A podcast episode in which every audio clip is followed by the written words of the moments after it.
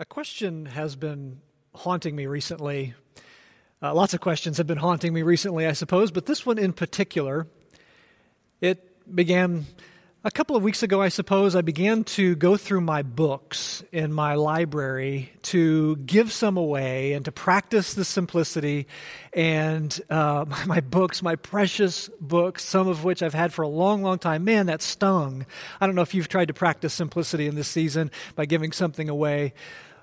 But the thought struck me that more and more books is honestly, it's just kind of a, a penny perspective, right? And this haunting question, it ups the ante. This question that has been haunting me also uh, came to mind a little while ago. My, uh, my parents asked what I'd like for my upcoming birthday, you know, and the questions always go like this Well, what do you want? Or even, what do you need? Uh, what do I need? Uh, not much, really. What do I want? That's a different question. Another sort of penny perspective of life. More and more.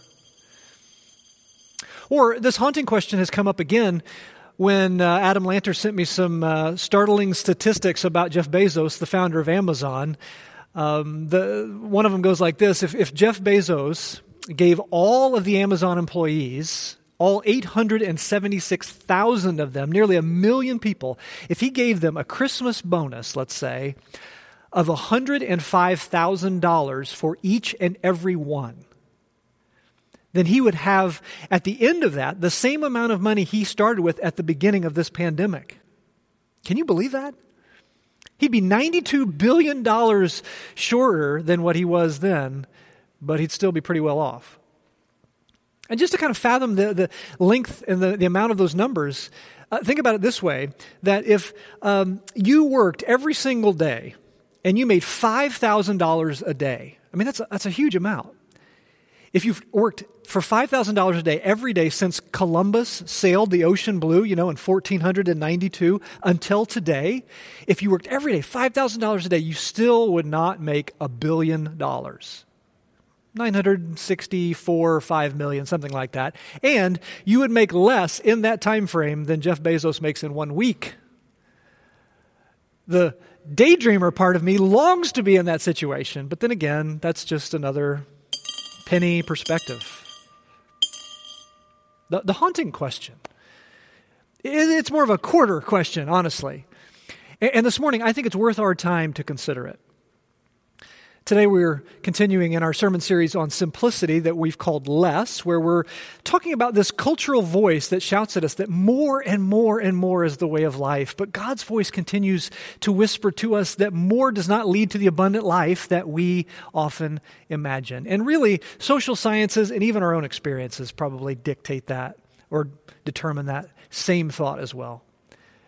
In reality, for us, contentment in a life with Jesus, gratitude with God, a less attitude. That's where life is found. And that can create space for God's kingdom life in the midst of so many other things, so much more stuff, so much more.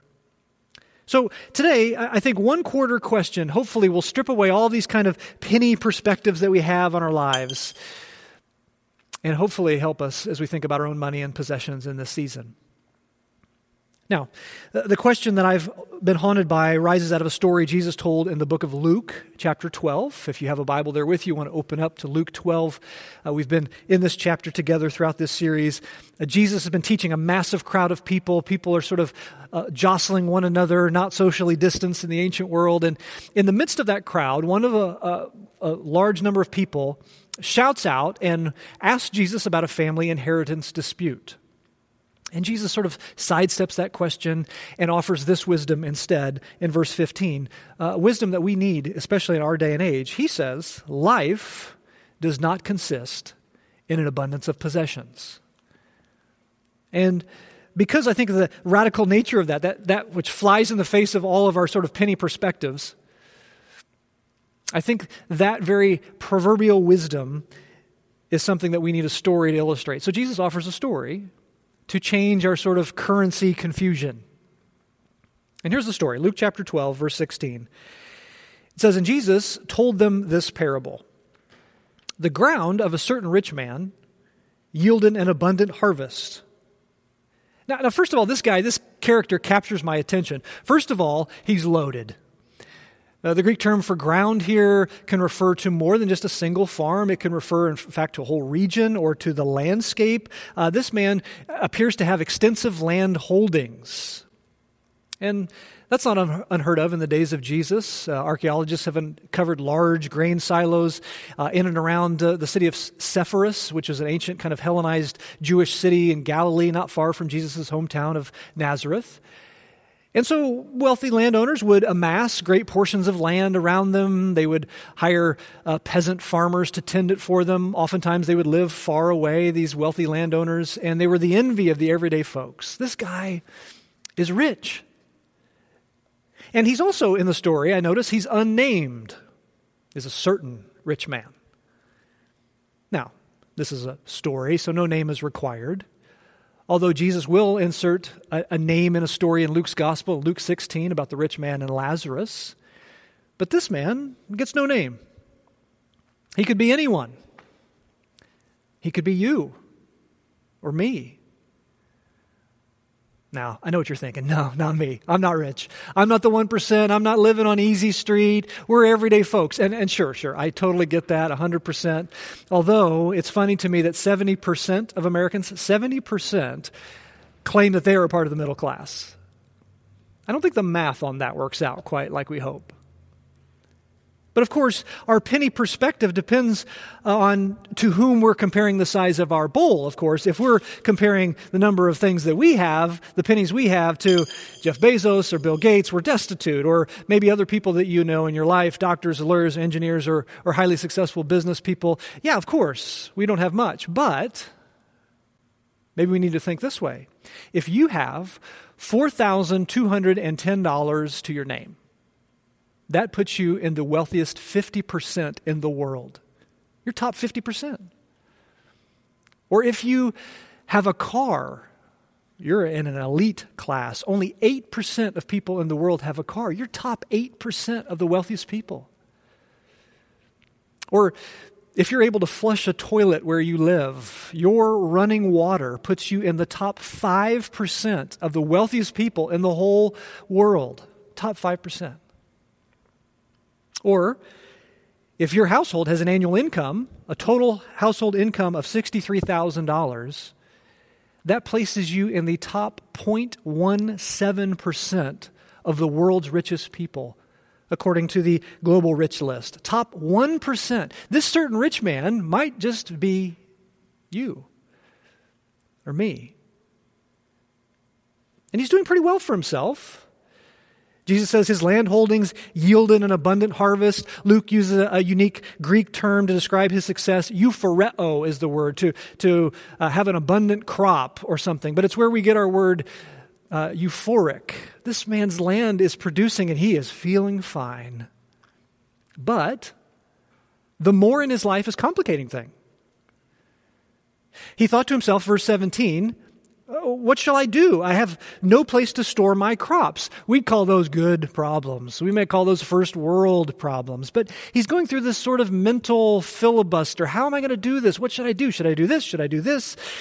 There's some stress he's experiencing. But I want you to notice in the story, there's nothing sinister here. There's nothing immoral. He's come about his wealth honestly. Now he's got to figure out what to do with it. And yet, Here's where his penny perspective starts to make some noise. His outlook turns inward. As one commentator, uh, B.B. Scott, notes, the rich man takes over the story from the narrator at this point. It's almost like he projects himself in as the, the leader of the story, the main character. He's calling all the shots. What shall I do? Now, that's not the haunting question that I've experienced here recently. Although I'm guessing that's the question that many of us have when it comes to our own penny perspectives. What shall I do? How often do you find yourself asking that when it comes to the possessions in your care? What shall I do? In fact, just listen to the inner dialogue this man has about the wealth in his life, with a little emphasis from me here in Luke 12, starting in verse 17. He thought to himself, What shall I do? I have no place to store my crops. And then he said, This is what I'll do. I will tear down my barns and build bigger ones, and there I will store my surplus grain. And I'll say to myself, You have plenty of grain laid up for many years. Take life easy, eat, drink, and be merry. Do you hear it in the story? Personal pronouns portray his penny perspectives. And all of a sudden, his wealth has thrust him into the main character of his own story, and all the rest of the cast gets shoved off into the shadows. There's no mention at all of his family, of his workers, of his community. He wants all the rights of his wealth, none of the responsibilities. He wants a bowl filled with more and more and more while ignoring the empty bowls of people all around him. Do you know who this guy is in the story? He's the brother who yelled out to Jesus in the crowd. He wanted more to the exclusion of his brother when it came to the inheritance. He had let greed slip in. He believed that life consisted in an abundance of possessions. Isn't that this man's philosophy in verse 19? It makes up just four little words in Greek, four little penny perspective ideas. In English, it's a few more words, but the same idea. Take life easy. Eat, drink, be merry. Now, the trouble I have with this story is as I'm hearing it from Jesus, it's normal. It sounds so normal to me. It's it's a guy who's just building his investment portfolio. He's managing his wealth for an early retirement. He's winning. If I met this guy, I'd probably say, kudos to you. Wonderful job. Well done. Yeah, retire. Take life easy. Sleep in. Buy that sports car you've always wanted. Buy a winter home in Florida. You've done well. Except I'm afraid that my applause also just adds to all the penny perspectives we have. It's a problem we must confront. It's what I would call a self centered money mentality. A self centered money mentality. It's a, a penny perspective when we have a larger quarter question that we have to determine. The, the question, though, I wonder is have we found ourselves living into that mentality? no matter how much we own, have our thoughts about it all turned inward? Have we begin to say to ourselves, this is my bowl, and these are my pennies, and this is my stuff, and if I fill up my bowl and I have more and more, then I'll have plenty, and I'll be able to do all I want, and go where I want, and do what I want. And largely that's what we do. Do you know, on average, every day, you and I, the average American, spends about $100 on non essential items. $100 every day, just because we can. Or history tells us that we have just spent as a nation $9 billion on Halloween costumes and Halloween candy. $9 billion. That is a lot of Kit Kats. Or history tells us that every year uh, in Christmas in front of us, we'll spend about $450 billion on Christmas. I wonder, have personal pronouns dominated our inner dialogue? Has the, your bowl of pennies propelled you to be the main character in your life and you've pushed others into the shadows of your soul? Paul saw this in the church. He saw this mentality in the early church, and so he offered six realities of, of wealth and possessions and money in 1 Timothy chapter 6. I want to just run through those with you this morning. Uh, reality number one, he says in 1 Timothy 6 6 is, But godliness with contentment is great gain. Do you believe that? That peace with less and with Christ outweighs selfish more. Or reality number two, for we brought nothing into the world and we can take nothing out of it. You can't take it with you. We've heard that time and again. Or reality number three. But if you have food and clothing, we will be content with that. Our needs being met, that's enough. Do you believe that? A fourth reality those who want to get rich fall into temptation and a trap and into many foolish and harmful desires that plunge people into ruin and destruction. This bowl can be dangerous and a threat to your very soul, Paul says. Number five, for the love of money is a root of all kinds of evil. This can embed in your soul and become a poison to your life. And finally, number six, he says, Some people eager for money have wandered from the faith and pierce themselves with many griefs. This bowl can shoo you away from a life with Christ. A certain rich man jumped into his own bowl. Have you done the same? It can be comfy. But, back to our story, Luke chapter 12. But, God said to this man, You fool. Aphron is the word in Greek fool. It's in the Old Testament, a fool is someone who, who didn't live life with God, who didn't live in God's wisdom. It's the same label Jesus just plastered on the Pharisees in Luke 11 40 about their hypocrisy. He said they cleaned the outside of the dish, but inside they were full of greed. He said, Be generous to the poor instead. God said, You fool.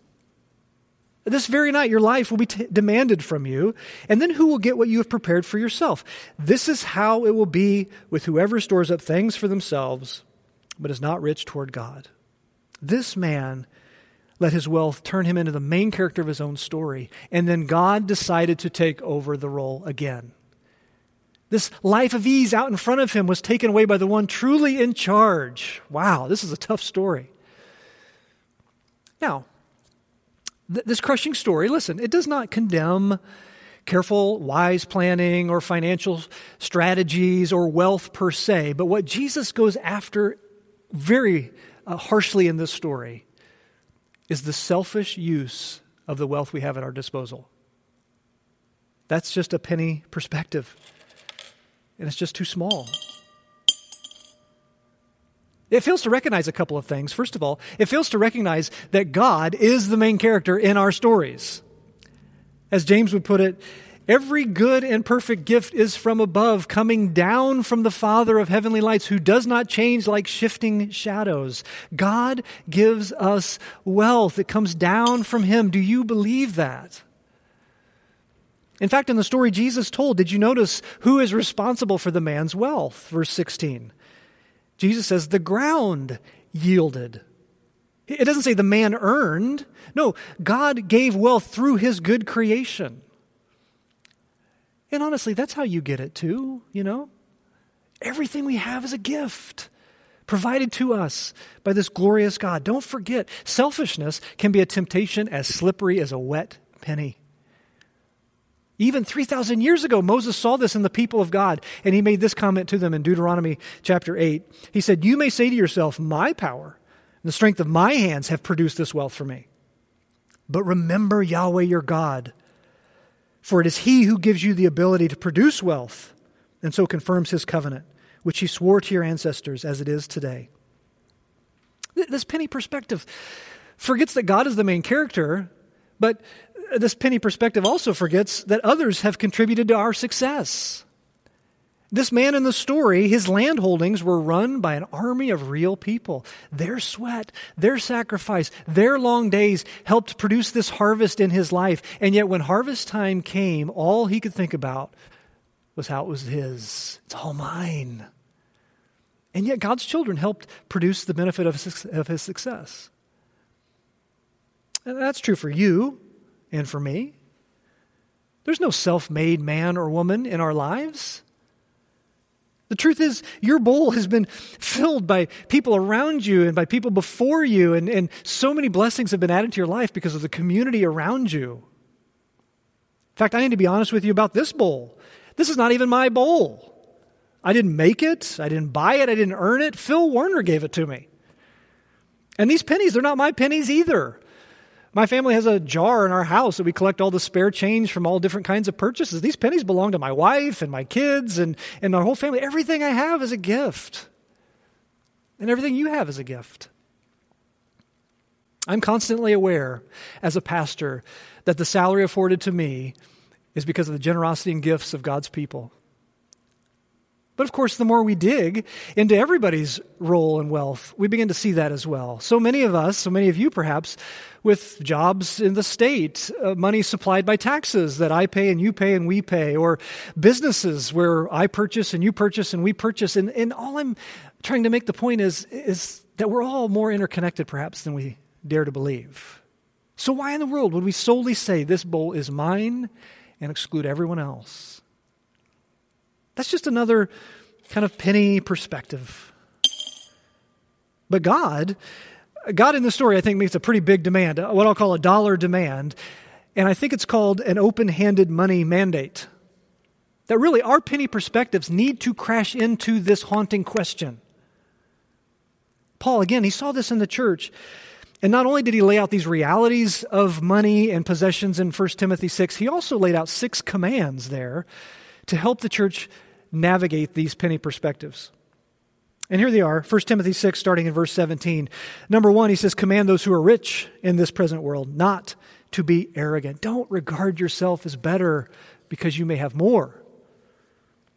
Number two, nor to put their hope in wealth, which is so uncertain. This bowl can't make you safe or secure or content, and it can be taken from you at any time. As we've seen this year through stock market or uh, crashes or job losses or pandemic. Number three, but to put their hope in God, who richly provides us with everything for our enjoyment. G- deeply enjoy the things of God in your life. That's his command. Verse four, command them to do good, to be rich in good deeds. Leverage your possessions, leverage your privileges for the good of other people. And five, to be generous and willing to share, to keep an open hand, not to clutch on to everything that we have with closed fists. So that in six, in this way, they will lay up treasure for themselves as a firm foundation for the coming age, so that they may take hold of the life that is truly life. So we invest in others today so that our eternal reward will be waiting. This is what we've been calling over the length of this series the practice of simplicity. And let me offer maybe my two cents on how we can practice this together. Very simple way.